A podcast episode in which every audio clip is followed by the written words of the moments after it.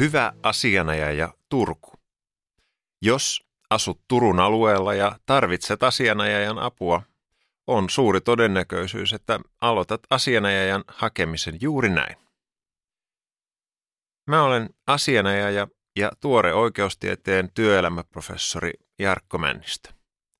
Professorin luentoni aiheena on me asianajajat.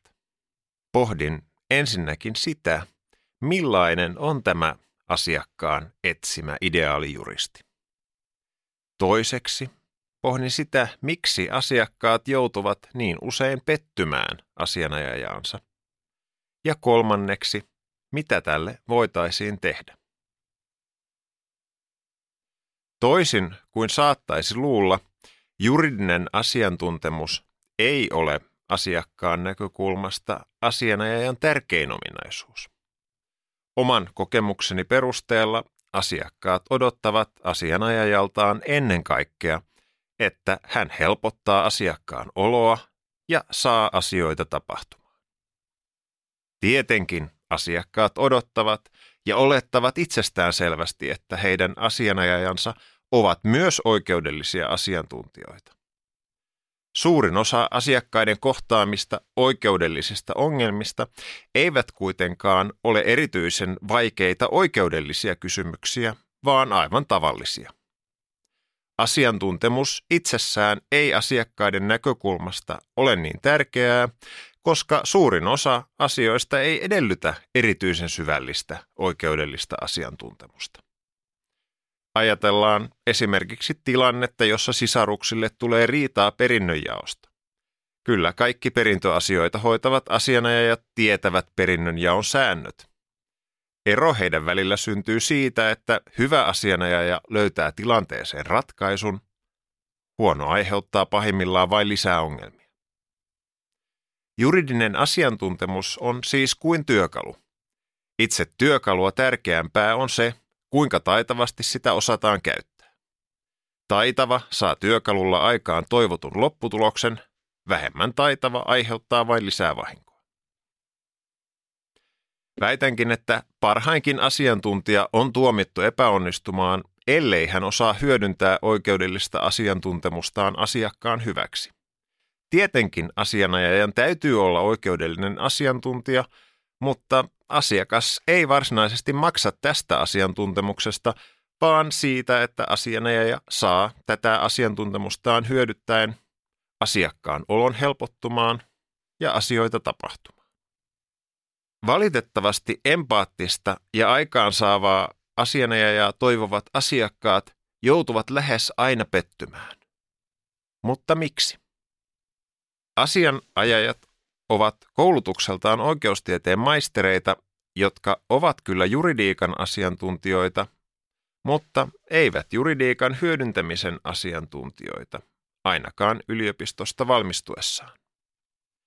Oikeustieteelliseen tutkintoon ei sisälly opetusta psykologiasta tai projektinjohtamisesta.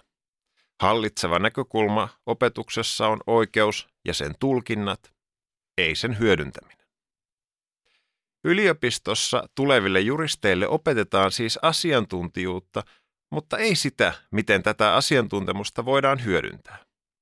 Tilannetta voisi, vain hieman karrikoiden, verrata siihen, että jalkapalloilijoita koulutettaisiin opettamalla heille lajin säännöt. Yliopisto-opetus jättää meihin lähtemättömät jäljet. Yliopistossa opiskellessamme opimme arvostamaan sitä, mitä opetetaan ja mitataan. Meille juristeille tämä tarkoittaa sitä, että sääntötietoudesta tulee osaamisen mitta myös työelämässä. Asianajajat mittaavat keskinäistä paremmuuttaan edelleen tällä oikeudellisella asiantuntijuudella.